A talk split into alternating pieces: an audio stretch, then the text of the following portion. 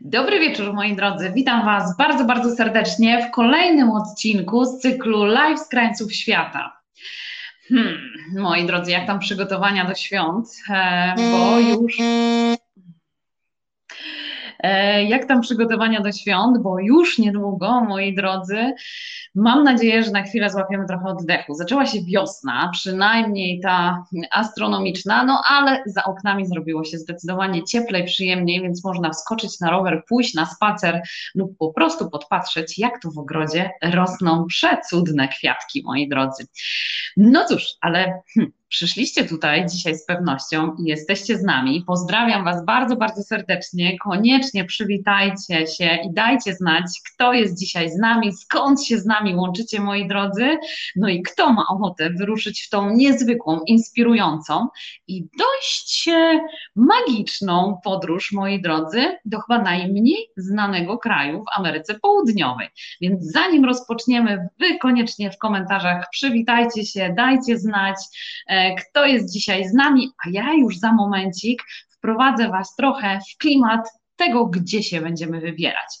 Nie zapominajcie oczywiście, żeby od czasu do czasu e, rzucić okiem na naszą stronę internetową www.skydreams.pl, bo tam cała moc różnych ciekawych podróży, w które możecie się z nami wybrać, nie tylko właśnie tych wirtualnych, ale tych prawdziwych. Przygotowaliśmy dla Was po pierwsze ciekawe bardzo warsztaty w Polsce, a po drugie też kilka ciekawych wyjazdów, no bo wiosna to czas kiedy wielu z nas zaczyna myśleć, gdzie tu by nie wyskoczyć. No i mam nadzieję, że pojedziecie razem z nami i wybierzecie któryś z naszych projektów, więc koniecznie tam zaglądajcie. Jak chcecie być na bieżąco, możecie też zainstalować naszą aplikację mobilną, którą napisaliśmy specjalnie z myślą o Was. Więc moi drodzy, rzućcie okiem e, na te dwa miejsca, no a nasze live'y możecie też posłuchać w formie podcastów, e, które są dostępne. Więc moi drodzy, Klaudia, witam Was bardzo, bardzo serdecznie. Widzę, że powoli zaczynacie się, moi drodzy, schodzić, e, zbierać przed Waszymi telefonami, komputerami, a niektórzy pewnie też telewizorami telewizorami, więc e, gotowi? Dobry wieczór Marzenko, witam Cię bardzo, bardzo serdecznie. Cieszę się, że jesteś. Cieszę się, że jesteście z nami. Słuchajcie, tak powoli zdradzę Wam, że my w przyszłym tygodniu to będziemy świętować już rok, od kiedy organizujemy te wirtualne podróże dla Was. Ponad 14 lat organizujemy wyprawy na krańce świata, takie prawdziwe, te, w których siadamy razem wspólnie do samolotu i wyruszamy ku przygodzie ku poznawaniu nowej kultury, ludzi i tych niezwykłych zabytków, które są wokół nas. Ale od roku, no cóż, postanowiliśmy, że nie zatrzymujemy się. Ruszamy dalej, chcemy Wam pokazać świat i przede wszystkim pokierować Was tam, gdzie wyda Wam się to być ciekawym. I jestem e, bardzo e, ciekawa, czy po tym dzisiejszym spotkaniu Urugwaj, do którego Was właśnie zabieram, będzie jednym z tych miejsc na mapie Waszej świata, a dzisiaj w konkursie do wygrania, słuchajcie, kolejna mapa zdrabka, kolejna wa mapa Waszych marzeń, gdzie możecie zaznaczać te miejsca, w których już byliście lub te, do których chcecie się wybrać, więc koniecznie słuchajcie nas, a my razem z naszym gościem obiecujemy zadać Wam pytanie konkursowe. Urugwaj to moje miejsce docelowe. Dziękuję za pomysł programu o tym pięknym i ciekawym kraju. Pozdrawiamy serdecznie Tomek. Wszystko dla Was, moi drodzy. Staram zaskakiwać się Was ciekawymi kierunkami, tymi dalszymi, tymi troszeczkę bliższymi, tak żebyś każdy znalazł coś za, dla siebie. Ale moi drodzy, nie przedłużając już, bo wy przyszliście tutaj i jesteście, żeby posłuchać o Urugwaju i poznać mojego gościa. No więc moi drodzy, jeśli chodzi o Urugwaj, to pod względem powierzchni zajmuje on powierzchnię tak mniej więcej 3 czwarte powierzchni Polski. E, ponad 3 miliony 300 tysięcy osób zamieszkuje Urugwaj, to tak, żebyście mieli pewne porównanie, czyli tak mniej więcej tyle, ile mieszka e, w samej naszej Warszawie e, dla porównania. E, no i coś ciekawego, 5 godzin różnicy czasu. Hm. No i chyba najwyższa pora na to, żebyście poznali mojego gościa. Więc moi drodzy, zanim się połączę z Martą, chciałabym, żebyście zobaczyli krótkie przywitanie, które nam dzisiaj wysłała.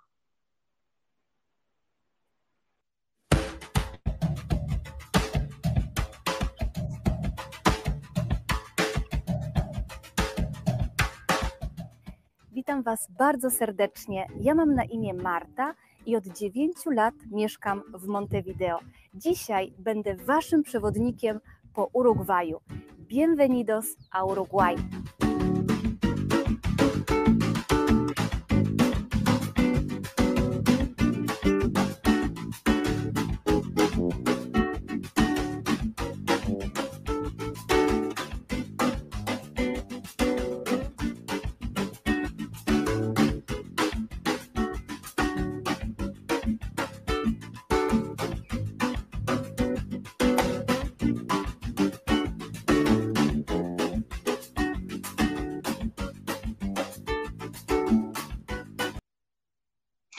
Dobry wieczór, moi drodzy. Mam nadzieję, że po tak miłym przywitaniu już czas, żebyście poznali mojego gościa, który przedstawił się na filmie wprawdzie. Dobry wieczór, Martuś, czy ty, kochana, jesteś z nami? Ola, ola, witajcie, kochani, jestem. Cześć, bardzo miło Cię widzieć. Jak patrzymy sobie, to u Ciebie dzień, prawda? Sam tak? środek siesty. Dokładnie, skończyłam siesty, piję yerba mate, żeby się pobudzić i być aktywna do późnego wieczora. Także tak, u nas jest 15. Witamy Cię, moja droga, bardzo, bardzo serdecznie. Bardzo się cieszymy, że jesteś dzisiaj z nami. Ja szczególnie. E, jak wiesz doskonale, Ameryka Południowa jest mi bardzo bliska. Jest to jedna z tych części świata, które naprawdę uwielbiam. E, a wielu z naszych gości przyznało się i naszych widzów, że bardzo się cieszą, że właśnie dzisiaj o Urugwaju porozmawiamy. No bo właśnie, moja droga, jak to się stało, że e, językoznawca, literaturoznawca wylądował w Urugwaju na drugim końcu świata, słuchaj. Jak się zaczęła Twoja przygoda? Bo ona trwa już 11 lat, prawda? Tak, no tak. tak. Jestem bardzo wdzięczna losowi, że zaprowadził mnie na ten drugi koniec świata, bo odkryłam kraj zupełnie nieznany, zupełnie nieznany i staram się dzielić tą wiedzą, którą mam dzisiaj o tym kraju, między innymi z Wami. A znalazłam się tutaj przez miłość. Myślę, że nigdy bym nie znalazła się tutaj, gdybym nie poznała no już ach, 2003 rok, czyli bardzo dawno temu, Urugwajczyka w Paryżu. Bo to nie jest tak prosto spotkać Urugwajczyka w ogóle na świecie. Tutaj jest ich 3 miliony 300, ale rzadko stąd wyjeżdżają w świat. No i ten mój Urugwajczyk wyjechał do Paryża, żeby tam się uczyć i szkolić, i po prostu nasze drogi się skrzyżowały na stołówce studenckiej.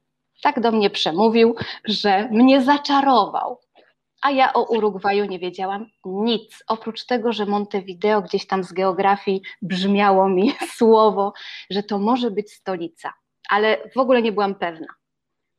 No właśnie, jak wspomniałaś o Montevideo, e, to jest to dobry moment, ponieważ na wstępie do naszej dzisiejszej rozmowy i Twoim e, filmiku, e, który możecie też oczywiście zobaczyć na kanale Marty, wideo z Montevideo, bardzo, bardzo serdecznie Wam polecam, więc jeśli jesteście ciekawi tego kraju, to koniecznie tam zajrzyjcie. Marta nagrała kilka niesamowitych filmików pokazujących niezwykłość tego kraju. Martuś, powiedz, bo to Montevideo, to, to jest Twój nickname, czy co to jest to Montevideo? To Montevideo jest, to jest moje miejsce na ziemi dzisiaj, a tak naprawdę jak myślałam na, nad nazwą y, kanału, który zaczęłam prowadzić, to jakoś tak przyszło mi do głowy, że to musi być właśnie wideo z Montevideo. Ta nazwa mi się zawsze bardzo podobała. W ogóle nazwa na stolicy piękna, Montevideo. Kiedyś dawno temu przypłynęli tutaj Portugalczycy, to było w XVI wieku i oni zobaczyli górę, górę, której nie ma, bo w Montevideo jest wzgórek, który ma 100 metrów i oni po prostu powiedzieli, że Montevideo, czyli widzę górę. I stąd ta piękna nazwa Montevideo. Widzę górę. Tak byśmy mogli to przetłumaczyć na stary portugalski język. No, e, ja myślę, że Wy już nie macie wątpliwości, e, co jest pasją Marty, ponieważ ona, e, słuchajcie, uwielbia oprowadzać grupy. Zresztą napisała też przewodnik Pascala, między innymi po Urugwaju. Masz go dzisiaj ze sobą? Argentyna i Urugwaj Miało być tylko o Urugwaju, ale pewnie przejdziemy do tego tematu, dlaczego ten Urugwaj nie pojawia się w biurach podróży w Polsce zbyt często i jak, jeżeli w ogóle się pojawia taka możliwość, to jest połączony Urugwaj właśnie z Argentyną czyli to są takie wyjazdy, objazdówki tak zwane i to jest głównie Argentyna i ciutkę Urugwaju. Także. No właśnie, Martuś, po, po, poruszyłaś bardzo ciekawy temat, a ten temat y, związany jest z tym, jak to jest możliwe, że Ameryka jest, e, Południowa jest tak dobrze znana, a o tym Urugwaju wiemy tak niewiele. Jak on się takim diamencikiem i perełką, ponieważ ja wiem trochę więcej, wy dowiecie się za momencik, więc przyznacie mi rację, że jest to swoista perełka na mapie Ameryki Południowej, która jest przepięknie otoczona, bo ona jest położona nad Oceanem Atlantyckim, graniczy z Argentyną i Brazylią. No ale jak to się stało, że my o tym Urugwaju tak mało wiemy, a on jest taki magiczny? Jest magiczny i to musimy robić my, obcokrajowcy, którzy tu mieszkamy, ponieważ Urugwajczycy oni sobie nie zdają z tego sprawy. Nic nie robią w tym kierunku, żeby ten kraj reklamować. I to, co do nas dochodzi gdzieś tam w Europie o Urugwaju, to przeważnie jest gdzieś przypadkiem. Także w Urugwaju na przykład nie, nie da się kupić pocztówki z Urugwaju, ponieważ oni nie doszli do tego, że, że, że ktoś by tu mógł przyjechać i tą pocztówkę chcieć wysłać. To jest niesamowite. Ja cały czas się z nimi kłócę. Dlaczego nie ma pocztówek z Urugwaju? A te, które gdzieś tam można dostać, to wyglądają jakby były zrobione w latach 70. Ten Urugwaj jest jakiś taki zakurzony na tych zdjęciach, więc oni się strasznie dziwią, jak tutaj przyjeżdżają grupy turystyczne. Oni nie mogą w to uwierzyć i naprawdę szczerze pytają, ale po co wyście tutaj przyjechali? Zresztą e, o to samo mnie pytają wciąż. Co ty tu dziewczyno robisz? Podoba ci się tutaj naprawdę? Oni mają taką wrodzoną um, skromność a nie powinni jej mieć, bo powinni być dumni z siebie, ale to jest spowodowane tym, że są wciśnięci pomiędzy dwie potęgi. Pomiędzy Brazylię, która jest 27 razy większa od Polski, i Argentynę, która jest 9 razy większa od Polski. Więc oni są tacy malutcy i tak sobie siedzą po cichutku i pilnie strzegą tego sekretu największego, który ja odkrywam. Obiecałaś ale nie powiem teraz, to może potem powiem, jaki jest najpilniej strzeżony sekret Urugwaju. Związany Dobrze, z turystyką. Mhm. A propos tych sekretów, mm, jest też taka opinia, która mówi, że Urugwaj jest Szwajcarią Ameryki Południowej.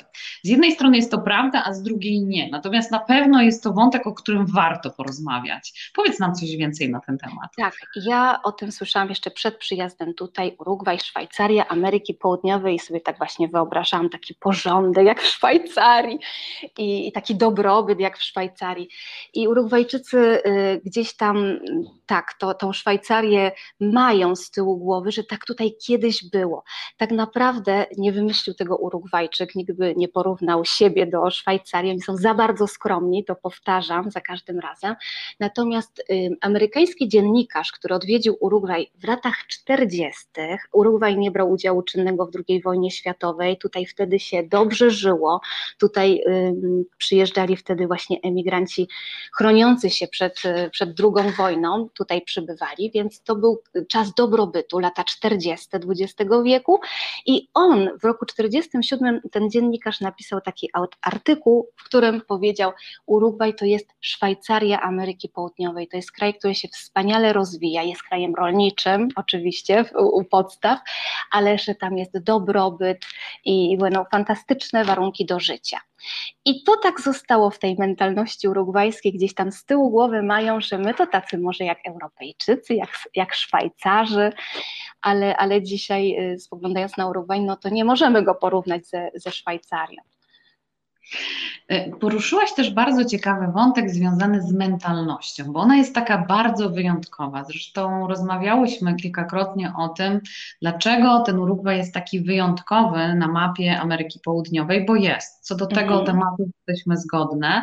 Natomiast składa się na to sporo czynników, więc może na początek zaczęłybyśmy od tej mentalności, bo to jest chyba jeden z głównych powodów, dla których warto Urugwaj warto. Warto, warto, jeśli tylko mówimy troszkę po hiszpańsku, żeby móc sobie z tymi tubylcami porozmawiać. Albo jeżeli mówimy po angielsku, bo większość społeczeństwa już dzisiaj mówi y, coś tam po angielsku, to fantastycznie sobie porozmawiać z takim Urugwajczykiem albo przynajmniej poobserwować sobie go na, na ulicach.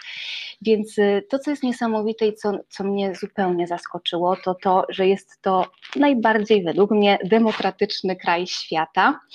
Y, I mówię to z całą odpowiedzialnością, ponieważ jest to kraj, który rzeczywiście stworzyli marzyciele i naprawiacze świata. To znaczy ci ludzie, którzy tutaj przybyli, a Urugwaj jest krajem emigrantów, ponieważ niestety rdzennych mieszkańców, czyli Indian Czarua, którzy tutaj żyli sobie w spokoju do e, wieku XVII, wymordowali Hiszpanię. No i to jest ta ciemna mm, część historii, niestety, podboju Ameryki Południowej. W Urugwaju zamordowali wszystkich, do ostatniego Indianina, więc ten kraj od samych podstaw był stworzony przez emigrantów z Europy. I ci emigranci z Europy uciekali w wieku XIX, XX, pierwsza wojna, druga wojna, uciekali z, z bardzo skomplikowanej sytuacji i chcieli tutaj stworzyć kraj idealny. I to jest właśnie dewizą Urugwaju jest wolność albo śmierć.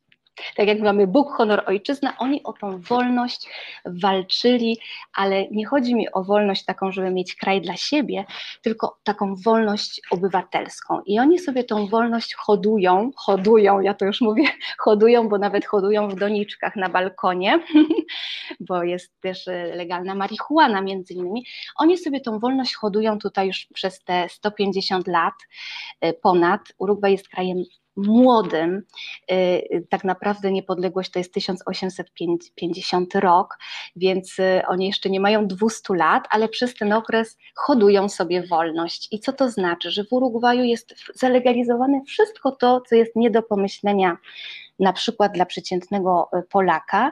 I ja żyję w takich światach równoległych, to znaczy obserwuję wszystko to, co w Polsce nie można, a wszystko to, co tutaj można, i jest mi bardzo trudno wytłumaczyć Urugwajczykowi, że w Polsce to może być problem. Tutaj zalegalizowano po kolei prostytucję, związki homoseksualne z prawem do adopcji. Ja mam przyjaciół, którzy wychowują dzieci i te dzieci wcale nie są homoseksualne, wręcz przeciwnie. Znam parę homoseksualną, mężczyźni, którzy adoptowali syna i ten syn dzisiaj jest żołnierzem i ma żonę. Więc tutaj te wszystkie stereotypy, tak, które my możemy mieć, co się stanie, jeśli, jeśli para homoseksualna adoptuje dziecko, co się potem stanie z tym dzieckiem.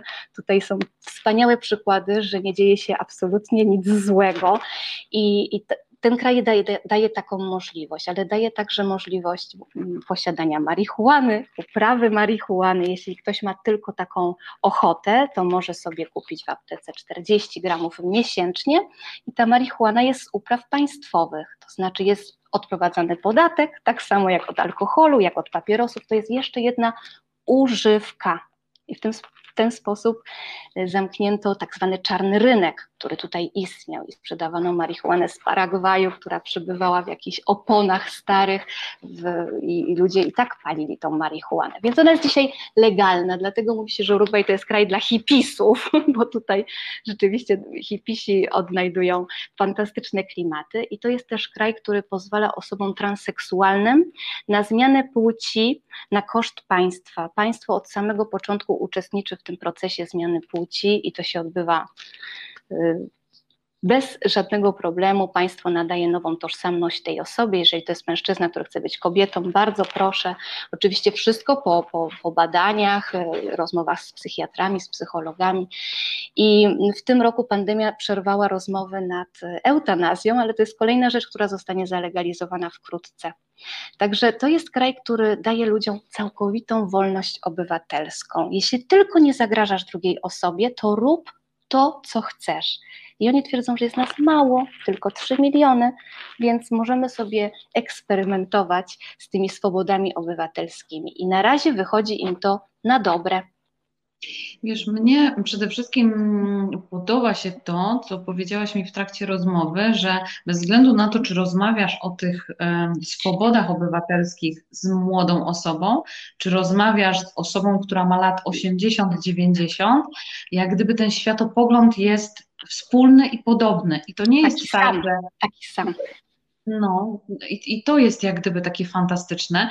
No ale właśnie, porozmawiajmy jeszcze trochę o tej mentalności. Jacy są Urugwajczycy? E, bo to, że wolność jest dla nich najważniejszą mhm. cechą, to to już chyba wiemy, bo z Twojej wypowiedzi wolność, i żaden inny, żaden inny wniosek się nie nasuwa. Natomiast jacy oni są? Mhm. Ja ich porównuję, bo, bo, y, fajnie jest znaleźć jakieś porównanie do, do czegoś, co znamy.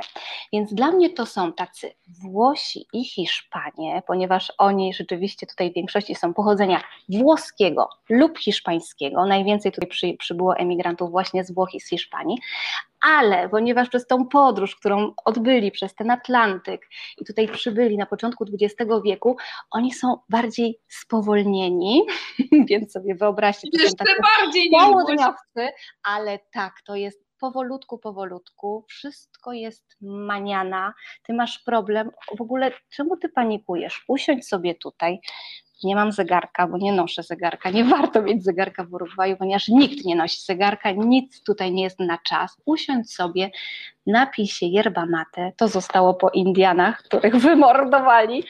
Właśnie, ale to jest taki ważny element, prawda? To yerba tak, mate jest ważnym tak. elementem kultury. Bardzo ważny. Tak naprawdę pija się yerba mate w Argentynie, na południu Brazylii, w Chile, ale tylko Urugwajczyka poznasz po tym, że to jest Urugwajczyk, a nie Argentyńczyk, że on na ulicy, i to jest pierwsza rzecz, którą widzimy wysiadając z samolotu, to jest niesamowite, oni mają jakiś siódmy, ósmy zmysł, żeby się nie poparzyć, bo kobieta idzie z wózkiem, z zakupami i ma w ręku tykwę z tym suszem rureczką do picia. Tu ma termos z wrzątkiem, czasami się można przecież tym poparzyć. I oni tak chodzą na zakupy, na przykład do supermarketu, no fantastyczne. Ściągnij sobie jakiś produkt z półki, tu masz dziecko. Oni potrafią to wszystko obsłużyć. Ja tego nie umiem obsługiwać, y, jak się poruszam po mieście, więc mam taką specjalną torbę, która wygląda jak na lornetkę i tutaj się wkłada termos i tykwę i można spokojnie maszerować jeszcze z jedną torebką po mieście a tak, potem się poznaje Urugwajczyka, to jest ich napój narodowy. Więc oni mówią do ciebie: usiądź sobie, napij się ze mną. Teraz nie możemy się dzielić niestety przez wiadomo, jako, jaki jest powód, ale z, zwykle jak się szło do urzędu, do urzędu, to pani mówiła: Chcesz? No i nie można powiedzieć, że nie chcesz. Także tutaj wszyscy piliśmy z jednej rureczki, to jest napój towarzyski, to znaczy, że jesteś już w tym, y, w tym społeczeństwie zaakceptowali cię, jak powiesz, że nie, to tak dziwnie patrzą, mm, ta gringa z innej tutaj kultury, nie smakuje jej yerba mate, także jeżeli tylko mówisz, że lubisz, że pijasz, to jesteś z tej rodziny. Także dla mnie to są tacy południowcy, bo mhm. mają coś z Włochów i Hiszpaniów i oni się tym też szczycą, że mój dziadek, pradziadek przyjechał tutaj z Włoch albo z Hiszpanii, ale to już nie jest ta sama mentalność i w międzyczasie tutaj ta wolność urugwajska i to, że ten kraj, ja jeszcze o tym nie wspomniałam, skąd te swobody obywatelskie. Urugwaj w 1917 roku, ponad 100 lat temu, oddzielił się od kościoła katolickiego i to jest też taki ewenement, bo to jest jedyny kraj Ameryki Południowej, który jest zupełnie świecki, i tak sobie myślę, że, że to są takie swobody obywatelskie, które nie mogłyby na przykład mieć miejsca w Brazylii, czy, czy w Argentynie, czy w innym kraju, tak, czy w Meksyku. Przez kato- tak, na pewno. Więc to ci ludzie, którzy tu przyjechali, zaczęli działać na nowych zasadach. A zasadą było to, żeby być po prostu człowiekiem wolnym i stworzyć sobie taki mini raj na ziemi. No i ten raj na ziemi jest możliwy. To nie jest kraj idealny, ale pod względem swobód obywatelskich każdy może robić co chce i oni się strasznie dziwią, jak ja mówię, że to może w moim kraju dla kogoś jest problemem ruch LGBT na przykład. I oni się tak mm. strasznie dziwią, bo tutaj jak jest Marsz Równości, to idą na niego całe rodziny e, z dziećmi, z flagami, idą babcie 80-letnie, które po marszu idą na tango. I kochajcie się ludzie. Po prostu takie jest przesłanie. Jeśli tylko nie robisz krzywdy komuś innemu, to mnie to nie interesuje, z kim ty chadzasz do łóżka. To jest fantastyczne. Ja dlatego mówię, że żyję w światach równoległych, bo ja to porównuję i się chwytam za głowę, bo tu widzę, że tak się da. Mhm. Z drugiej strony widzę, że tak się nie da.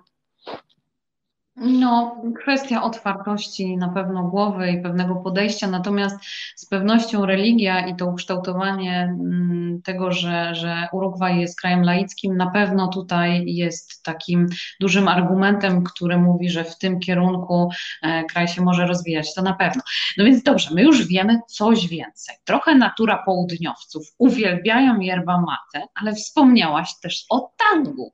Tak. Więc tango kojarzy nam się przede wszystkim z Argentyną. Ach, i to jest błąd, i to błąd, i to jest błąd kolejny Urugwajczyków, bo oni tak cicho siedzą tutaj nad tym Rio de la Plata, w tym Montevideo głównie, ponieważ tango zrodziło się jednocześnie historycznie w Montevideo i w Buenos Aires. I jak my mówimy tango, to od razu mówimy tango argentyńskie. No po prostu tak mamy, prawda?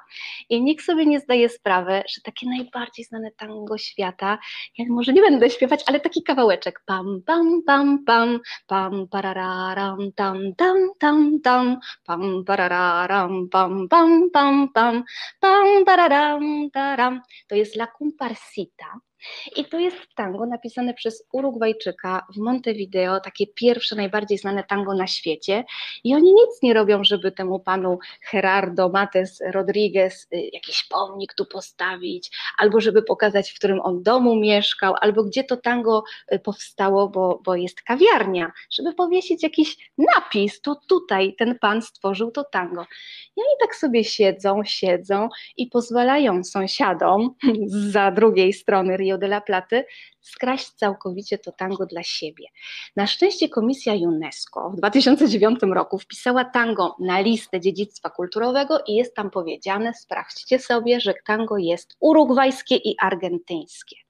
Także uf, mi ulżyło, że ktoś jednak ten Urugwaj no, wymienił. No, że oni tam ciebie mają, Martuś. Tak, o nie, znaczy oni w ogóle strasznie się dziwią, że tutaj tak, to mógłby być kraj turystyczny, warto zainwestować w pocztówki.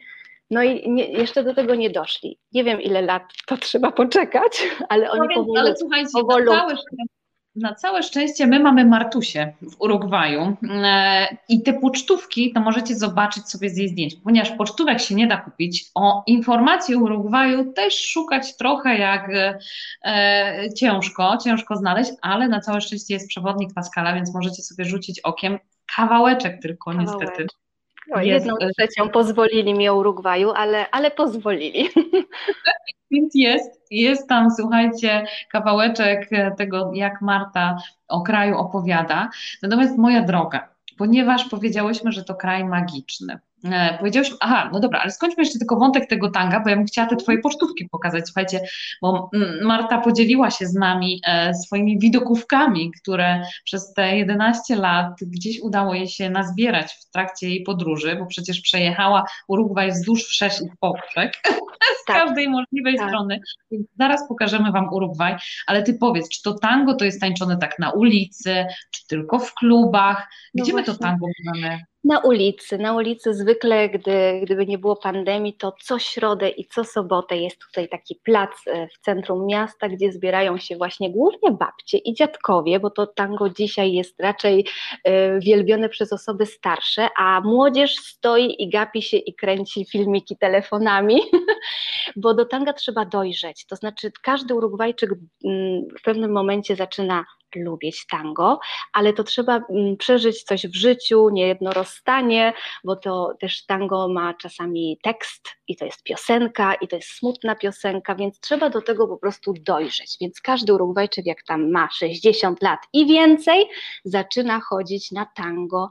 I taki wieczorek taneczny, nawet na ulicy, nazywa się milongą, czyli my, my znamy tango milonga.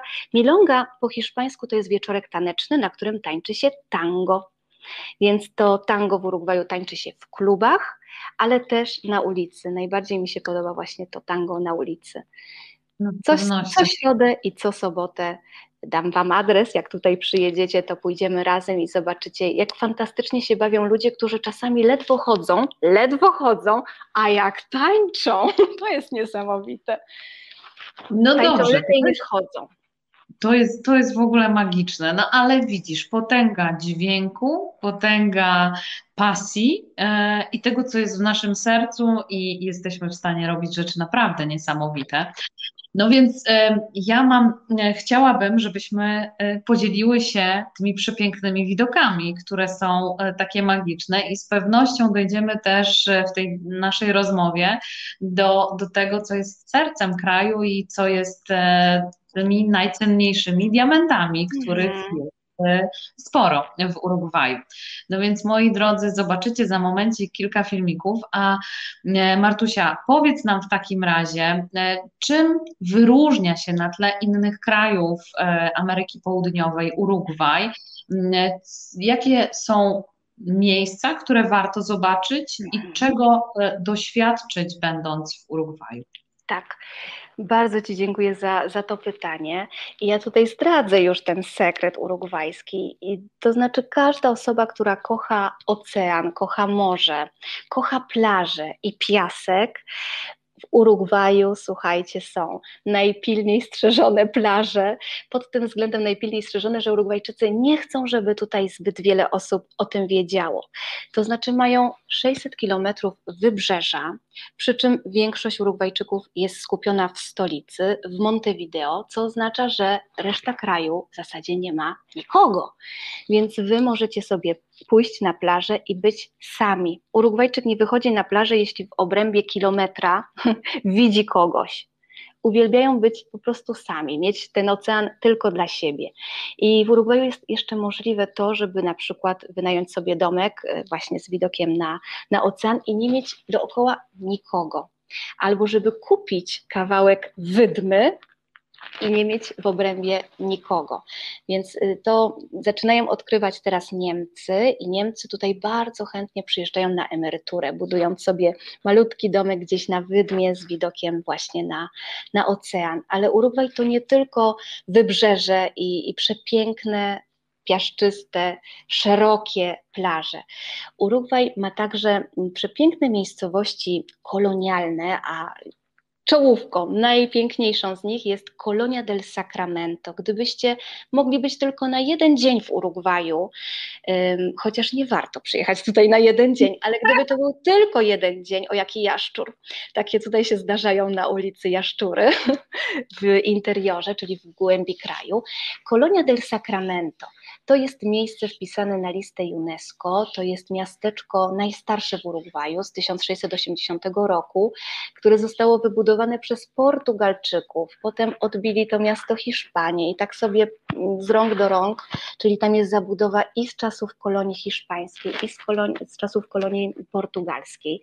I w tym miasteczku jeżdżą same stare samochody, bo Urugwajczycy uwielbiają stare samochody. Bierze się to stąd, że ceny nowych samochodów są bardzo wysokie. Mówimy o takim raju na ziemi, też ma swoje minusy Urugwaj. Także nowe samochody są bardzo, bardzo drogie i, i, mało kto może sobie pozwolić na nowy samochód, natomiast oni mają duży respekt dla samochodu, którym jeździł dziadek, pradziadek, więc po Urugwaju jeżdżą, słuchajcie, stare samochody i to takie stare, że czasami oni się pytają, ja się pytam, to jest okresu wojny? I oni się pytają, której wojny, bo tutaj się zdarzają jeszcze takie samochody sprzed II wojny światowej, takie Fordy T, e, odrestaurowane oczywiście, oczywiście i nie ma zimy w Urugwaju, więc te samochody zabytkowe jeżdżą, a jak nie jeżdżą, to, to są jak tutaj na zdjęciu na doniczki, na doniczki transformowane i taki gaucho. W Urugwaju też dla osób, które lubią widzieć otwarty teren, powierzchnie, hektary, bez żadnych zabudowań. To jest właśnie środek Urugwaju, tak wygląda. To jest ta pampa urugwajska, gdzie możemy spotkać przystojnych gauczo, którzy zaganiają te krówki urugwajskie, które potem, no niestety, są zamieniane na najlepszą na świecie wołowinę. Urugwaj też żyje z tego, że eksportuje mm, wołowinę między innymi do Europy, także być może gdzieś w jakimś supermarkecie możecie znaleźć urugwajską wołowinę, skosztujcie, bo to jest najlepsza wołowina, jaką ja jadłam w życiu, a kosztowałam też i argentyńską. Wołowinę urugwajską można kroić łyżką, w restauracjach dostajemy nóż, widelec i łyżkę. I jak nie ukroisz łyżką, to możesz oddać panu, panu kelnerowi. Także te szczęśliwe krowy, które nie znają w ogóle obory i, i zamknięcia, pasą się y, w centrum Urugwaju, tam gdzie jest z dala od wybrzeża, tam gdzie nie ma żadnych zabudowań. No i niebo gwieździste możecie sobie tylko wyobrazić, bo nie ma, nie ma w ogóle żadnej cywilizacji. Więc Urugwaj ma takie mm, trzy fantastyczne rzeczy do Poznania. Oprócz Montevideo, tak, to jest wybrzeże, przepiękne plaże i to jest ten sekret chroniony przez Urugwajczyków. To jest ta Pampa, czyli ta urugwajska wieś, gdzie także można się zatrzymać właśnie w jakimś pensjonacie, można sobie wynająć e, pokój, mieszkanie u jakiegoś gaucho, tak, i obserwować jego co, codzienne życie, taka agroturystyka w Urugwaju bardzo dobrze funkcjonuje, albo szlakiem tych kolonialnych zabytków, czyli sprzed jeszcze czasu powstania Urugwaju jako państwa, są przepiękne miejscowości kolonialne z kolonią del Sacramento na czele. No tutaj widzicie na zdjęciach takie plaże z wydmami, te wydmy w niektórych miejscach wyglądają w ogóle jak pustynia, Czasami można filmy kręcić, tutaj jesteśmy akurat w Montevideo. Montevideo y, widać wodę, która nie jest błękitna i wiele osób pyta, a dlaczego ta woda w Montevideo nie jest taka jak w oceanie, to nie jest ocean. Właśnie Montevideo jest nad zatoką, nad tą samą zatoką, nad którą jest y, położone Buenos Aires i ona się nazywa Rio de la Plata, także tak naprawdę jest to zlew różnych rzek, które się mieszają z wodą z oceanu. To się nazywa poprawnie estuarium, czyli takie lejkowate ujście rzek, i gdzie się miesza tak, także woda z oceanu. I, I, można jeszcze w Urugwaju zakochać się w takich miejscowościach właśnie nadmorskich, gdzie mieszkają rybacy tacy autentyczni urugwajscy rybacy, którzy często nie mają prądu na przykład, wodę wyciągają ze studni, a na co dzień polują na rekiny i żyją sobie rzeczywiście poza czasem i, i przestrzenią. Nie oglądają telewizji, nie wiedzą, co się dzieje, tam pandemia nie, nie, do, nie dotarła do tych miejscowości, o których wspominam. Martuś, a powiedz taką rzecz, bo wspomniałaś, że w Urugwaju nie ma zimy. Mhm. E, jaka pora jest najlepsza na to, żeby się wybrać do Urugwaju i właśnie jak, jakich temperatur możemy się spodziewać? Spodziewać, tak. Pory roku są na odwrót. Teraz wy zaczęliście wiosnę, my zaczęliśmy jesień, e, czyli święta wielkanocne przypadają tutaj na początek jesieni i to jest fantastyczny czas na przyjazd do Urugwaju, ponieważ wtedy już ceny są poza sezonem, skończyło się lato, a woda w oceanie jest najcieplejsza. Także ja polecam bardzo bardzo kwiecień. Marzec, kwiecień, fantastyczny czas na przyjazd do Urugwaju, a jeśli nie marzec, kwiecień, to październik, listopad, grudzień, styczeń, luty. No to, to teraz zamkniemy to w jedną całość. Od października do kwietnia warto tu przyjechać. Kiedy tutaj jest najgorzej? Bo pada i pada tak, że, że naprawdę pada y, w nasze polskie lato. Czyli czerwiec, lipiec, sierpień to jest urugwajska zima, a zima bywa deszczowa i wietrzna. Więc wtedy, jak tutaj zawieje taki wiatr, oni mówią, mają na niego nazwę pampero, to jak zawieje taki pampero, to rzeczywiście temperatura odczuwalna jest bardzo niska. To znaczy termometr pokazuje 10 stopni, ale odczuwa się na skórze dużo mniej. Ja nawet tutaj czasem zakładam puchową kurtkę w zimie, taką polską puchową kurtkę, bo ten wiatr potrafi tak zamrozić.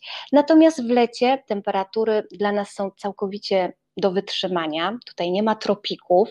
Tutaj widzicie takiego pana na milądze, który ma, który lepiej tańczy niż chodzi. To o tym chciałam powiedzieć. Temperatura to jest od 25 stopni do 35 maksymalnie, czyli dla Polaka do przeżycia. No, zdecydowanie, kochana. Bardzo tęsknimy po naszej jesieni i zimie za takimi temperaturami, więc jak najbardziej. Natomiast jest taki czas w roku, kiedy wyjątkowo warto przyjechać e, do Urugwaju i my takich kilka przebłysków z tych wydarzeń widzieliśmy na zdjęciach, którymi dzielisz się dzisiaj z nami. Więc ten czas jest związany z karnawałem, prawda? Tak. Słuchajcie, to kolejny sekret, który, którego oni nie chcą nikomu powiedzieć, to to, że najbardziej znany karnawał na pewno jest w Brazylii. Ale czy wiedzieliście, że najdłuższy karnawał na świecie jest w Urugwaju i on trwa 40 dni i nocy? Co to oznacza, że taki typowy Urugwajczyk na okres karnawału bierze sobie urlop. To jest tutaj lato, więc y, oni pracują cały rok po to, żeby na karnawał mieć wolne. Jeśli uzbierają trzy tygodnie, no może niektórzy mogą mieć te 40 dni. I wtedy, słuchajcie, nic się tutaj nie da załatwić. Tutaj kraj staje w miejscu. Wszędzie jest napisane zamknięte, bo jest karnawał, więc zapomnij, że miałeś coś załatwić w urzędach. I karnawał, jak oni to liczą? Jak jest um, środa popielcowa, tak, to już wiedzą mniej więcej w kalendarzu, kiedy przypada, odliczają 40 dni wstecz i wtedy się u nich zaczyna karnawał, tak żeby się skończył w środę popielcową. Czyli 40 dni i nocy jest zabawa. To są nie tylko takie defilady z pięknymi tancerkami półnagimi po ulicach Montevideo, ale też po ulicach interioru, tak, ale to też są y, sceny, które się buduje na karnawał w każdej z dzielnic, przede wszystkim w Montevideo, no a a w interiorze w takich miasteczkach to wystarczy jedna scena na miasteczko.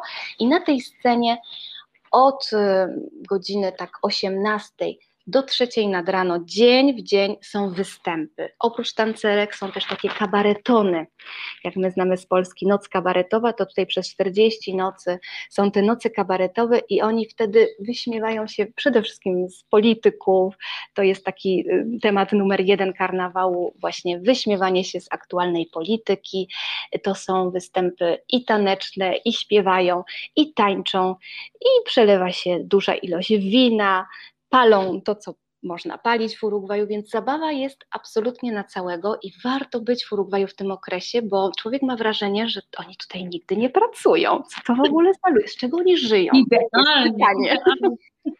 Mają wtedy dla nas czas, możemy się tak. rozkoszować tym, co jest wokół nas. Mam pytanie, czy są tam palmy kokosowe? Pyta Niestety nie. Wiecie, że tutaj jest za mało, za mało egzotycznie, jest, widocznie jest za zimno. Rosną palmy, ale z daktylami. I te daktyle, one są jadalne i w Montevideo jest cała taka aleja palm y, i te daktyle spadają, można dostać w głowę i to nie jest nic fajnego. Natomiast niestety palm kokosowych nie ma, rosną bananowce, ale bez owoców. Te banany jednak tutaj nie, nie, nie rosną. Rosną za to cytryny, pomarańcze i to każdy Urugwajczyk może mieć w swoim ogródku właśnie drzewo cytrynowe, pomarańczowe, ale na banany, na kokosy jednak jest za zimno. Hmm. Poruszyłaś wątek związany z kulinariami, moja droga, a jak podróżujemy, to poznajemy miejsca po pierwsze przez ludzi, przez kulturę, ale częścią kultury jest też kuchnia. Mhm. Ja chciałam Cię zapytać, wybierając się do Urugwaju, jakiego rodzaju uczty, zmysłów możemy się spodziewać. Wspomniałaś już o stekach, więc z tak. pewnością e, ci, którzy lubią dobre mięso, mm. będą mieli czego spróbować. A co e, serwowane jest w restauracjach, co je się w domu, co lubią Urugwajczycy jeść znaczy, i pić? Tak, jeść to wyłącznie wołowina, wołowina z wołowiną, z wołowiną w wołowinie. To jest podstawa ich kuchni. I rzeczywiście, jeżeli ktoś nie jada mięsa, no to tutaj co może? Może mieć ryby, tak, owoce morza, bo jednak ten ocean jest i, i te owoce morza i ryby są, ale ich dania narodowe wszystkie są oparte na mięsie wołowym, przy, przygotowywanym w różny sposób, ale najbardziej tradycyjny to jest rozpalając taki olbrzymi grill, yy, ale to też jest bardzo powoli się wszystko odbywa. Nic w Urugwaju nie jest na szybko, nic. Nic.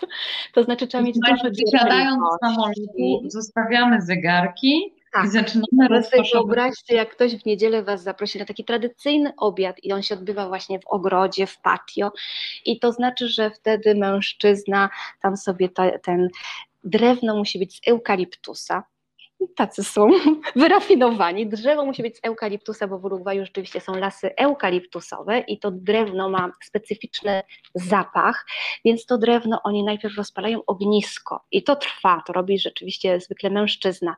Potem z tego ogniska produkują węgiel drzewny. Oni by nie poszli do sklepu i kupili węgiel drzewny, to jest niedobrze, trzeba to wyprodukować, więc powolutku ten, to ognisko się robi, ten węgiel drzewny tam powstaje i oni na tym żarze, który z tych z tych właśnie, z tego drewna eukaliptusowego powstaje.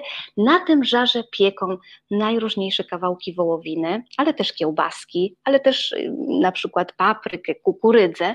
I wyobraźcie sobie, że Urugwajczyk podczas roku zjada 98 kg wołowiny. To jest taka średnia krajowa, więc taki jeden posiłek to jest naprawdę głównie wołowina, jakiś malutki ziemniaczek, może troszkę sałaty, ale podstawą ich kuchni to jest wołowina, żeberka wołowe, zwane tutaj asado.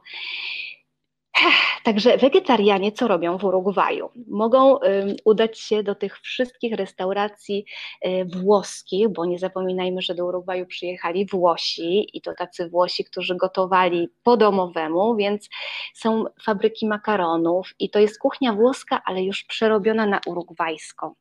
W Urugwaju można zjeść pyszną pizzę, ale ona jest na przykład prostokątna. Nigdy nie widziałam pizzy okrągłej. I to jest kuchnia e, włosko-urugwajska. Tak? Ona ma te korzenie, każdy gdzieś tam pamiętał, jak gotowała babcia i tak starał się tutaj gotować, także bardzo dużo makaronu, bardzo dużo pizzy się jada w Urugwaju, wołowiny, no i owoce morza, ryby to jest taka baza. Nad czym się zastanawiam, wybierając się na taki proszony obiad, to nie można iść głodnym w takim razie, skoro to tak długo trwa. Co, mnie to tak tutaj zdziwiło na początku, to też pokazuje ich mentalność. Oni się kompletnie nie stresują, oni się w ogóle nie spinają, to jest wszystko na luzie. Jak tutaj ktoś cię zaprasza na kolację, na obiad, to znaczy, że ty przyjdziesz i oni dopiero pójdą na zakupy to jest fantastyczne, to jest kapitalne. Tylko ja na początku tego nie rozumiałam i sobie myślałam, jak oni mnie potraktowali, dlaczego ja tutaj siedzę sama. Więc to oni tak mają. Chcesz iść z nami na zakupy? To chodź. A co ty byś chciała zjeść? Na przykład się pytają. I ja, ja byłam zaproszona na obiad, więc potem my idziemy na te zakupy, albo ty zostajesz w domu, oni robią zakupy, przynoszą to jedzenie takie świeże i dopiero wtedy powolutku, powolutku ja też uczestniczę w tych przygotowaniach i tak sobie myślę, no a dlaczego nie? Dlaczego my się czasem tak spinamy w święta, jedne i drugie? Oni to robią właśnie powoli, dlatego tutaj takie, takie słowo, ja na samym początku cały czas chodziłam taka zestresowana i sobie myślę, albo zacznę funkcjonować tak jak oni, ściągnę zegarek i we, wezmę głęboki wdech, albo zwariuję. No więc wybrałam to drugie. I dzisiaj Dobrze po prostu tak, tak robię cały czas. I czekam, i czekam do Urugwaju no to... fantastycznie przyjechać, słuchajcie, na emeryturę. Tak, żebyście nie musieli z Urugwajczykami pracować, żebyście nie musieli być ich szefami. To jest fantastyczny kraj na emeryturę. Taką mieć polską emeryturę w okolicach dwóch tysięcy. To tutaj Maruś, albo dobre wakacje, żeby odpocząć po tym czasie, tak. który teraz mamy. Tak. Oj, no tak. dobrze, a powiedz mi, czy Urugwajczycy w takim razie, trochę powiedziałeś, że zapraszają na obiady, więc y, y, rozumiem, że gotują w domu? Czy raczej jest y, taka e, kultura, że wychodzi się do restauracji ze znajomymi? Jak, jak to właśnie wygląda? Oni są tacy towarzyscy, zapraszają do domu? Bardzo, to jest raczej... Tak. Przepraszam, że, że weszłam ci w słowo, zapraszają do domu i to jest też niesamowite, że taką ledwo poznaną osobę wciągają do domu. Oni się w ogóle nie, nie boją obcych ludzi i może też ja mam takie szczęście, że oni widzą, że jestem z innego kraju, bo jeszcze cały czas oni mnie traktują trochę jak tą gringę z innego kraju, więc to też może dla nich jest taka atrakcja, poznać kogoś tutaj już mieszka i dlaczego ty tutaj mieszkasz, się mnie pytają, ale wiele takich osób obcych, nie wiem, pan na targu wciąga mnie do siebie do domu, żeby mi pokazać jakąś tam roślinkę na przykład, którą ma w ogródku i, i chce się podzielić na przykład liściem laurowym, który ma posadzony, więc oni bardzo lubią zapraszać kogoś do siebie.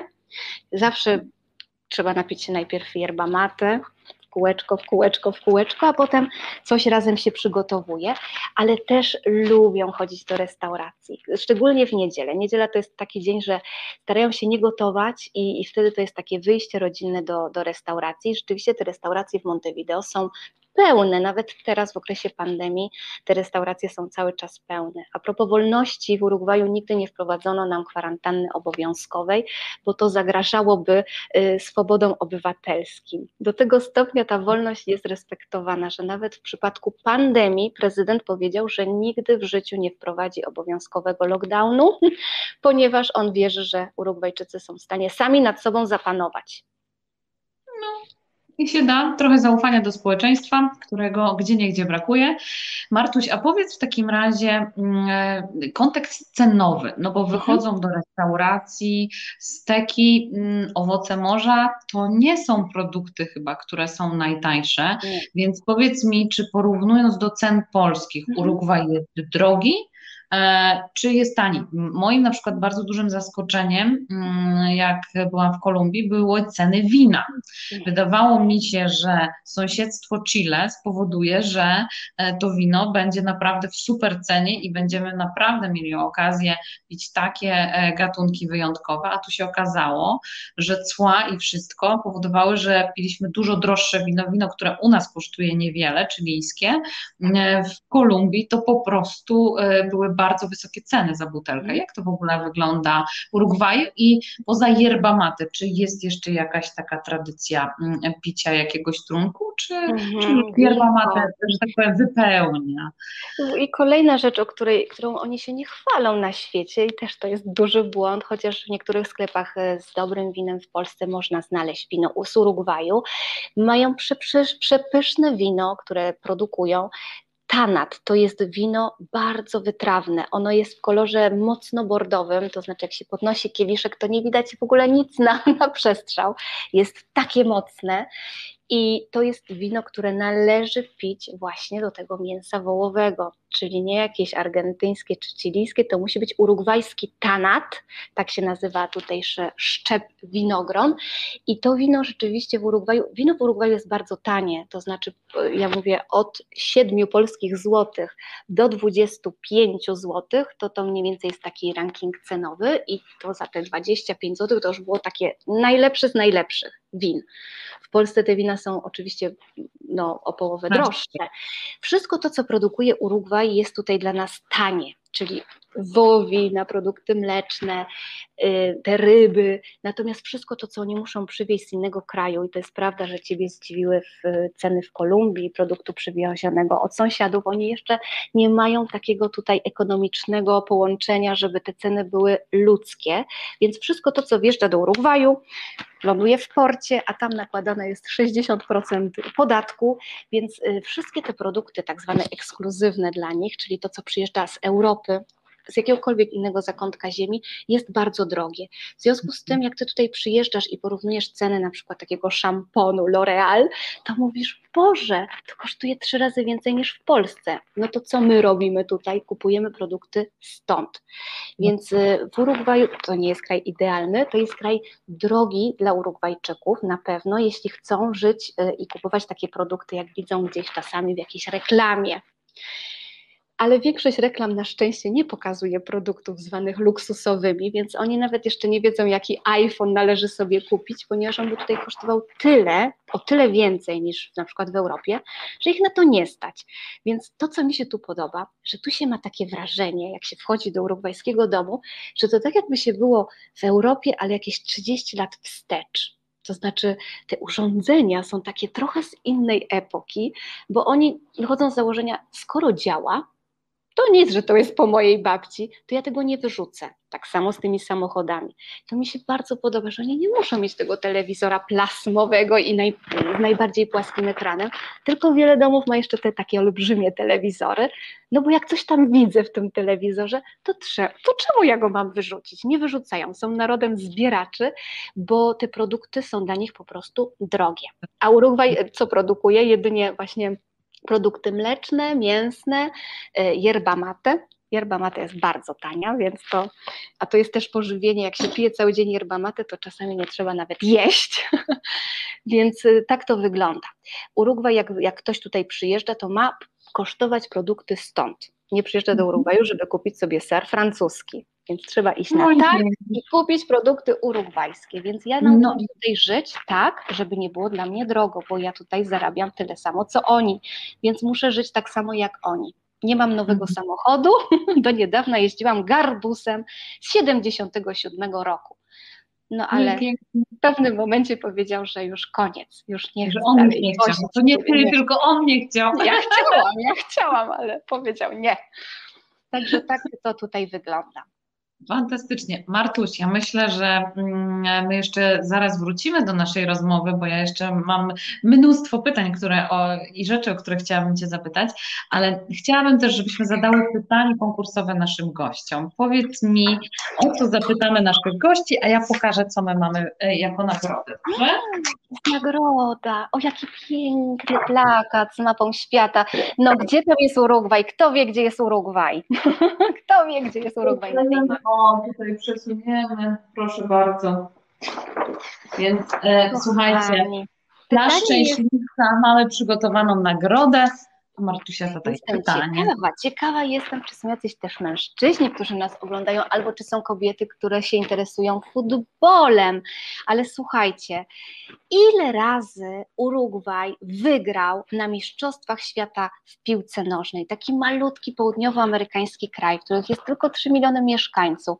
To ile razy ten malutki kraj wygrał na Mistrzostwach Świata w piłce nożnej? Czy w ogóle wygrał?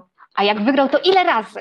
Ile razy byli mistrzami świata w Dobra, piłce nożnej? Super, ale ty tak nie bez przyczyny o tej piłce nożnej, prawda? Bo, bo ta piłka nożna jest bardzo ważna dla Urugwaju. No niestety ja, która w ogóle, w ogóle nawet nie wiem, co to jest spalony, ja nigdy nie wiem kto, do, nic nie wiem.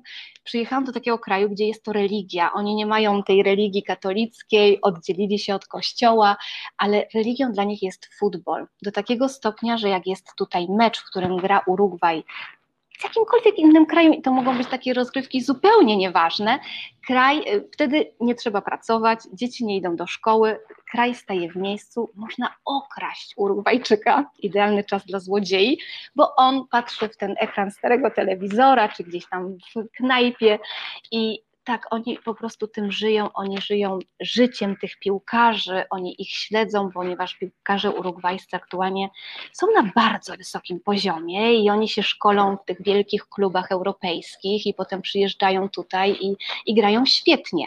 Także Urugwaj rzeczywiście w piłce nożnej jest mocny. Jedna z najbardziej utytułowanych drużyn Ameryki Południowej, oczywiście, że mają Brazylijczyków i Argentyńczyków obok, ale dzieciaki tutaj od dziecka, kim chcesz być? Chcę być jak Suarez, chcę być jak Cavani, jak Diego Forlan i całe szczęście, że ci piłkarze, którym się udało zrobić karierę taką międzynarodową, um, oni są bardzo bogaci i oni tutaj wracają i fundują y, tym dzieciakom biednym kluby, y, takie baby football y, i po prostu ich szkolą. Także to jest fantastyczne, że Suarez znajduje czas, żeby tutaj, jak jest w Urugwaju na wakacje, to żeby te dzieci szkolić, żeby im powiedzieć, ja też kiedyś byłem tak jak wy z biednej dzielnicy i grałem zwiniętą, dzieciaki tutaj zwijają skarpetki, skarpetki, skarpetki, skarpetki, tak żeby powstała piłka, i czasami grają po prostu zwiniętymi w krąg e, skarpetkami, jak nie mają na piłkę. No ale tak jak mówię, ci piłkarze teraz robią wszystko, żeby takie talenty wyszukiwać właśnie w tych dzielnicach, gdzie życie może nie do końca jest kolorowe, a gdzie dzieci mają takie marzenia. Także jest dużo dzieciaków, chłopców i dziewczynek, które grają że da się wyrwać z takiego miejsca, że ciężką pracą i treningiem da się osiągnąć e, cudowny sukces, więc piękne, piękne na pewno, że wracają. No dobrze, a propos przemieszczania. Po pierwsze, jak my się w ogóle możemy dostać do mhm. Urugwaju? A jak już się z nim znajdziemy, to jak my się możemy poruszać po mhm. Urugwaju? Czy, czy, są, czy jest kolej, czy są autobusy. No już wiemy, że mm, trzeba sobie wziąć trochę więcej czasu i na jeden dzień to nie polecamy w ogóle nie, wyjazdu do Urugwaju, bo może nie największy błąd. największy błąd, jaki popełniają turyści, których ja mam o przyjemność oprowadzać. Oni tutaj przyjeżdżają na 4 godziny. I ja mówię, co to znaczy Urugwaj na 4 godziny? To, to nic.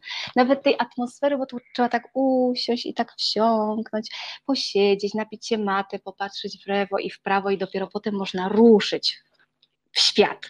Natomiast do Urugwaju najczęściej trafia, trafiają ludzie drogą morską, to znaczy przypływają z Buenos Aires promami, które tutaj kursują na linii Montevideo-Buenos Aires kilka razy dziennie i bardzo często osoby, które odwiedzają Argentynę i są już w Buenos Aires, mówią, mmm, jak to jest tak blisko do Montevideo, dwie godziny się płynie takim promem, no to czemu nie Montevideo? I przypływają na przykład na jeden dzień do Montevideo. A dla mnie ten Urugwaj to się zaczyna poza Montevideo, więc jak już przyjedziesz do tego Montevideo, albo przylecisz samolotem z Madrytu, bo z Madrytu są połączenia codziennie, 7 dni w tygodniu Madryt, Montevideo, więc najtaniej trzeba szukać tanie linie z Polski do Madrytu i z Madrytu szukać promocji do Montevideo. Ale wiesz, jakie to jest niesamowite? Wiesz, jakie tak. to jest niesamowite? Bo ja się podzielę też pewnym sekretem, skoro dzisiaj jest taki dzień. My za tydzień wybieramy się do Madrytu właśnie, więc wyobraź sobie, jak no to już jesteście bliziutko, bliziutko, tylko was nie wpuszczą, bo cały czas jesteśmy, nie mamy kwarantanny tutaj w środku, ale jesteśmy zamknięci na turystów, na obcokrajowców. Także niestety jeszcze trzeba poczekać, ale warto szukać promocji, słuchajcie, na linii Madryt, Buenos Aires albo Madryt, Montevideo, bo jak już do Buenos Aires dolecisz, to potem jest tylko mm, przepłynąć promem. Fantastyczna w ogóle podróż pomiędzy dwiema stolicami, gdzie zrodziło się tango, więc macie dwa w jednym. Natomiast y, jak już przylecicie samolotem, czy przypłyniecie promem, to po Urugwaju jeździ się autobusami, ale bardzo wygodnymi i nowoczesnymi autobusami. Tutejsze, tutejsze państwo niestety zamknęło kolej i to jest duży błąd. Nie ma pociągów już, niestety, ale zainwestowało za to w autobusy.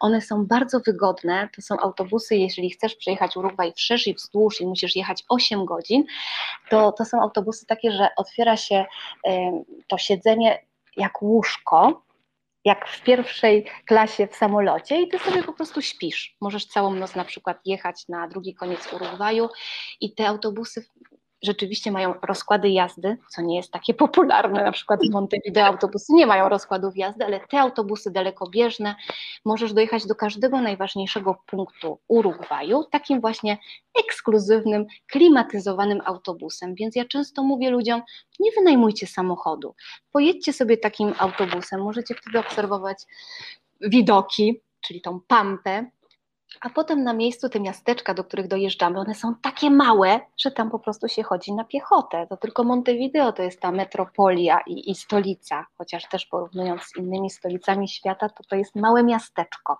Z Buenos Aires, jak tutaj przyjeżdżają, to mówią taka wioska. Tak mówią, tak mówią. Marta, a powiedz, dlaczego właśnie większość mieszkańców mieszka w stolicy? Eee, bardzo dobre pytanie, ponieważ tutaj jest wszystko. To znaczy, jak chcesz studiować, to to jest właśnie Montevideo. Jeżeli chcesz pracować w jakiejś firmie międzynarodowej, to jest w Montevideo. Jeszcze, jeszcze ten interior, czyli ten środek Urugwaju, czyli wszystko to, co jest poza Montevideo, tam nie doszła jeszcze ta infrastruktura rozwinięta. Czyli tam ktoś może iść do szkoły średniej, ale jak chce być prawnikiem, musi przyjechać do Montevideo i ci ludzie tak tutaj przyjeżdżali z tej wsi i przyjeżdżali i przyjeżdżali i tak tutaj osiedli. Więc to miasto się troszkę cały czas jeszcze rozrasta, no bo wszyscy chcą mieszkać w stolicy, więc połowa ludzi mieszka tutaj i ja mam takie wrażenie, że już wszystkich gdzieś widziałam. Tak naprawdę to jest małe, mała stolica i ci Urugwajczycy, ci sławni z telewizji, to ty się z nimi myjasz na ulicy. Ja mówię, to jest fantastyczny kraj, bo ja tutaj z prezydentem Urugwaju minęłam się, uwaga, w damskiej toalecie. W damskiej toalecie spotkałam urzędującego prezydenta Urugwaju w urzędzie miasta. I takie pytanie. Nie pytam, dlaczego w damskiej. Nie pytam. prezydent Urugwaju w damskiej toalecie, bez ochrony, bo oni tu nie mają ochrony, a on sobie przyszedł na targi książki, bo tam książkę jakiś przyjaciel wydał i po prostu nawet nie zauważył, że to była damska toaleta. Także to jest kraj, w którym osoby te takie tak zwane ważne, oni się dziwią i mówią, nikt tu nie jest ważny, wszyscy są tacy sami, no co to, to jest prezydent, no byśmy go wybrali, ale to jest normalny urzędnik, taki jak ty mogłabyś być, więc to jest też fantastyczne, że tutaj ci prezydenci mieszkają w swoich domach, jeżdżą swoimi samochodami i chadzają do damskiej toalety. To jest hit, to jest po prostu absolutnie niesamowite. Słuchaj, ja jestem bardzo ciekawa, co nasi widzowie mm, odpowiedzieli na Twoje pytanie konkursowe. Ciekawe, Myślę, że to dobry moment, żeby to sprawdzić. Ile Sprawdźmy. razy Urugwaj i czy w ogóle wygrał Mistrzostwa Świata w piłce nożnej? Bo oni trochę żyją. Pisze dwa razy. Brawo! Nie wiem, czy to był pierwszy. Wojtek, zobacz, zobacz, to jacyś mężczyźni. Wojtek pisze dwa razy. Anna Ziółkowska, gratulacje, felicitaciones. Konstanty jeden raz to za mało, to za mało. Renata pisze Renata, dwa razy. brawo, dwa razy. Słuchajcie, oni wygrali dwa razy. No dwa razy. I, ale to było bardzo dawno temu. Dwa razy mistrzem świata. Zobacz, jakie pięknie to jest napisane. Tak. Ewa pisze cztery razy. Jeszcze nie. Jeszcze nie, no chcieliby, a dwa razy. Gratuluję mhm. Wam, naprawdę, bo jak ja tutaj przyjechałam, to nic nie wiedziałam. Kamil napisał nawet lata, słuchaj, 1930-1950. Tak, zgadza jak, się. Jak, jak to jest możliwe, że Ewa znalazła, słuchaj, 1950? Ewa znalazła, tak.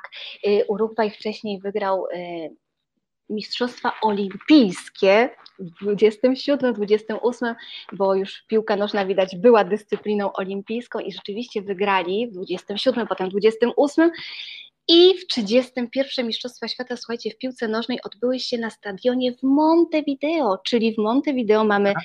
zabytek futbolu światowego. Najstarszy stadion, no może nie na świecie, ale ten, na którym się odbyły pierwsze Mistrzostwa Świata. Więc niektórzy, którzy tu przyjeżdżają, pierwsza rzecz z lotniska, sportu, idą na Estadio Centenario, gdzie Urugwaj wygrał, słuchajcie, z Argentyną w 1930, a potem z Brazylią. W Brazylii w 1950 byli po raz kolejny mistrzami świata. Także oni historycznie mają powody do tego, żeby w tą piłkę dalej grać i, no i chcą być jeszcze raz.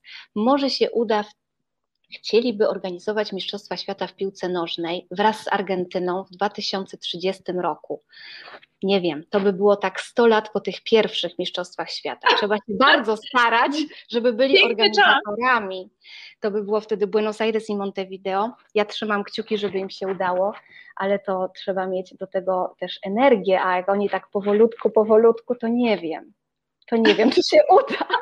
Czy się uda ale wiesz, stadion. No, wiedzą, że e, chcąc osiągać sukces, to trzeba ciężko pracować, więc być może to też będzie jakiś taki powód e, do tego, żeby się zmotywować. No więc wydaje mi się, że prawidłowej odpowiedzi jako pierwszy udzielił Tomek. Właśnie. Tomek, brawo. Zapraszam brawo. do Urugwaju na Estadio Centenario. Masz wizytę gratis ze mną. Tylko musisz tu przylecieć. Rewelacja, a ode mnie masz mapę zdrawkę, więc możesz tam sobie e, wymazać, więc Tomek koniecznie odezwij się do nas, a my e, wyślemy Ci oczywiście nagrodę.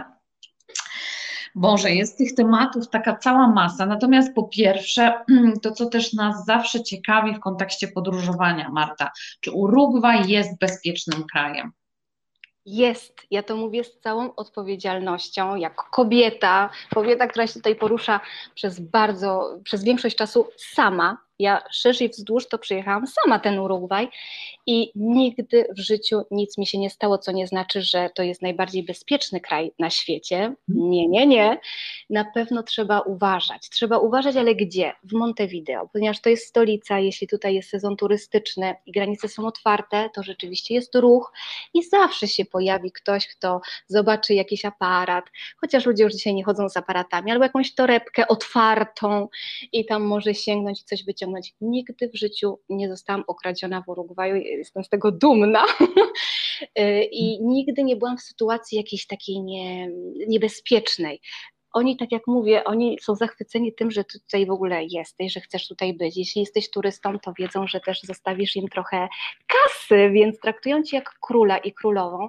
I w okresie tym bardzo turystycznym Montevideo jest bardzo dobrze pilnowane. Na szczęście są też kamery wszędzie, więc taki problem, który mieli z kieszonkowcami, zaczynają sobie z tym coraz lepiej radzić. Mhm. Natomiast to ten głąb Urugwaju albo to wybrzeże, to jest absolutnie bezpieczne. To znaczy na, na 100% tam się nic nie wydarzy, bo największe niebezpieczeństwa zawsze czyhają w stolicach i na obrzeżach tych stolic, czyli te tak. takie dzielnice nieciekawe. Brazylia ma swoje fawele, tutaj my też mamy takie urugwajskie fawele, tak? Y, I, I wiemy, że tam może po północy niekoniecznie pójdziemy, Natomiast y, poza tym Urugwaj jest bardzo, bardzo bezpiecznym krajem. Zresztą oni też o tym często się pisze, że to jest jeden z najbardziej bezpiecznych krajów Ameryki Południowej. Czyli wieczorem na tango z tobą bez, bez problemu, dobre winko i będziemy się świetnie bawić. Co możemy przywieźć jako pamiątkę z Urugwaju? Tak, wszelkiego rodzaju y, tego typu urządzenia na kominek, jak ja to mówię, to znaczy oni y, robią przepiękne naczynka do picia yerba mate, no nawet jak jej nie pijasz, to sobie możesz postawić y, na, na kominku właśnie. Wyroby ze skóry, oni robią przepiękne wyroby ze skórzane, przepiękne portfele, paski, y, przepiękną biżuterię, y, właśnie różnego rodzaju koraliki, torby, jakieś takie właśnie z gaucho, z napisem Uruguay, skóra, skóra, skóra, piękne buty skórzane, tak? Wszystko to, co oni tutaj przerabiają, tą biedną krówkę na wszystko wykorzystują, a zjadają każdą część tej biednej krowy, więc nic się nie zmarnuje. Czasami z rogów robią jakieś takie kieliszki, jak w Gruzji do, do picia wina, także wszelkiego rodzaju y, mm, wyroby rzemieślnicze, czy też wykonywane przez tutejszych artystów są przepiękne i są takie targi w Montevideo y, od poniedziałku do, do, do niedzieli czynne dla turystów, ale też dla Urugwajczyków, gdzie można te produkty tutejsze znaleźć. Także ja bym powiedziała, coś ze skóry trzeba przywieźć sobie z Urugwaju. Bardzo Ci Martuś dziękuję za tą ja niesamowite informacje, za tą energię, e, za te wszystkie wiadomości, za odkrycie przed nami Energia stąd. Stąd pochodzi energia. Oni by bez tego w ogóle nie funkcjonowali. To im daje energię. Yerba mate, polecam. To jest sekret długowieczności urugwajskiej. Żyją tutaj bardzo długo lat. Ostatnio zaszczepili panią, która ma 112 lat i ona się jeszcze nie wybiera na drugi, na drugi świat. Także długo żyją, ale żyją długo dlatego, że oni się w ogóle nie stresują. Naprawdę. Oni się nie stresują nawet tą aktualną sytuacją. Także słuchajcie, weźmy troszkę tego, tej, tego optymizmu i oni mówią, jak masz problem, pomyśl o nim jutro. Czyli dzisiaj jestem szczęśliwa. Koniecznie wynieście to z naszej rozmowy, słuchajcie. Ja już się nie mogę doczekać naszego spotkania w Urugwaju, naszego cudownego spaceru i naszej wycieczki, e, więc mam nadzieję, że to wkrótce będzie możliwe. Wy sobie bardzo fajnie w Urugwaju radzicie z tą całą sytuacją i z pandemią, tak jak powiedziałaś. E, ty już jesteś zaszczepiona, więc e, to naprawdę w bardzo fajnym e, tempie idzie, tak. więc miejmy nadzieję, że już wkrótce będzie to możliwe, żebyśmy się mogły spotkać, opowiedzieć Wam i zrobić takiego live'a z naszego spaceru po Montevideo, a do tego czasu odsyłam Was jeszcze raz do kanału Marty, wideo z Montevideo. E, rzućcie sobie okiem, e, posłuchajcie ciekawych historii. Widzicie, że nie ma lepszego lepszej osoby do zobaczenia tego kraju niż Marta Sajdak, którą bardzo, bardzo serdecznie pozdrawiam. Bardzo Ci Martuś dziękuję. Pozdrawiamy ja też z tego miejsca naszych cudownych przyjaciół z Przewodników Bez Granic. Tak, to jest przyjaciele, moja rodzina druga, to są właśnie Przewodnicy Bez Granic. Wspaniała inicjatywa nasza wspólna, cudowna inicjatywa, mm, e, gdzie przewodnicy z całego świata, jak widzicie, bo Marta jest częścią też tej niesamowitej grupy, która daje nam cudowną energię, która dzieli się swoją wiedzą, a ja jestem ambasadorem pomysłu zwiedzania kraju, miasta z przewodnikami, bo to daje, słuchajcie, tak wyjątkową energię i możliwość zajrzenia tam, gdzie nie wiedzielibyście, że warto zajrzeć. E, żaden przewodnik nie jest w stanie opisać wszystkiego w książce, no chyba, że macie bardzo dużo czasu na to, żeby postudiować w bibliotece historię, sztukę, kulturę, kuchnię i wszystko, wszystko, mm, a z takim przewodnikiem spędzacie cudowny czas, możecie fantastycznie porozmawiać, a jeszcze jeśli jest to osoba, która żyje w dwóch równoległych światach, tak jak Marta, to wierzcie, że to będzie cudowny czas. Także bardzo, bardzo serdecznie Wam dziękujemy za to, że byliście dzisiaj z nami, posłuchaliście naszej e, opowieści. Zapraszamy do Urugwaju, a ja już, moi drodzy, za tydzień. Zapraszam Was na kolejne spotkanie. Życzę Wam, żebyście wypoczęli w te święta, żebyście posłuchali tej rady, którą dała Wam Marta, więc zostawcie te zegarki. Zapomnijcie o tym, nie oglądajcie tyle telewizji, nie patrzcie na te wszystkie statystyki. Oczywiście trzymajcie się przy całego reżimu sanitarnego, noście maseczki, dezynfekujcie dłonie i nie spotykajcie się jeszcze póki co e, w dużych grupach, bo jesteśmy w dość trudnym momencie, ale nie chodzi o to, żeby tymi liczbami się napędzać, bo stres obniża naszą odporność i o tym usłyszeliście od mojej serdecznej przyjaciółki ze Sri Lanki już prawie rok temu, słuchajcie, bo my mamy już niedługo rok czasu, kiedy się się z Wami spotykamy. Więc mam kolejnych mnóstwo pomysłów, fantastycznych gości. Zapraszam Was z tego miejsca za tydzień. Wybieramy się. Słuchajcie, będziemy opowiadać o życiu w Madrycie. A wiecie, że to jest fantastyczne. Także Martuś, wszystkiego dobrego, dobrego popołudnia i do zobaczenia, kochani. Dziękuję bardzo i jeszcze raz zapraszam Was bardzo serdecznie do Urugwaju. Wesołych świąt przy okazji.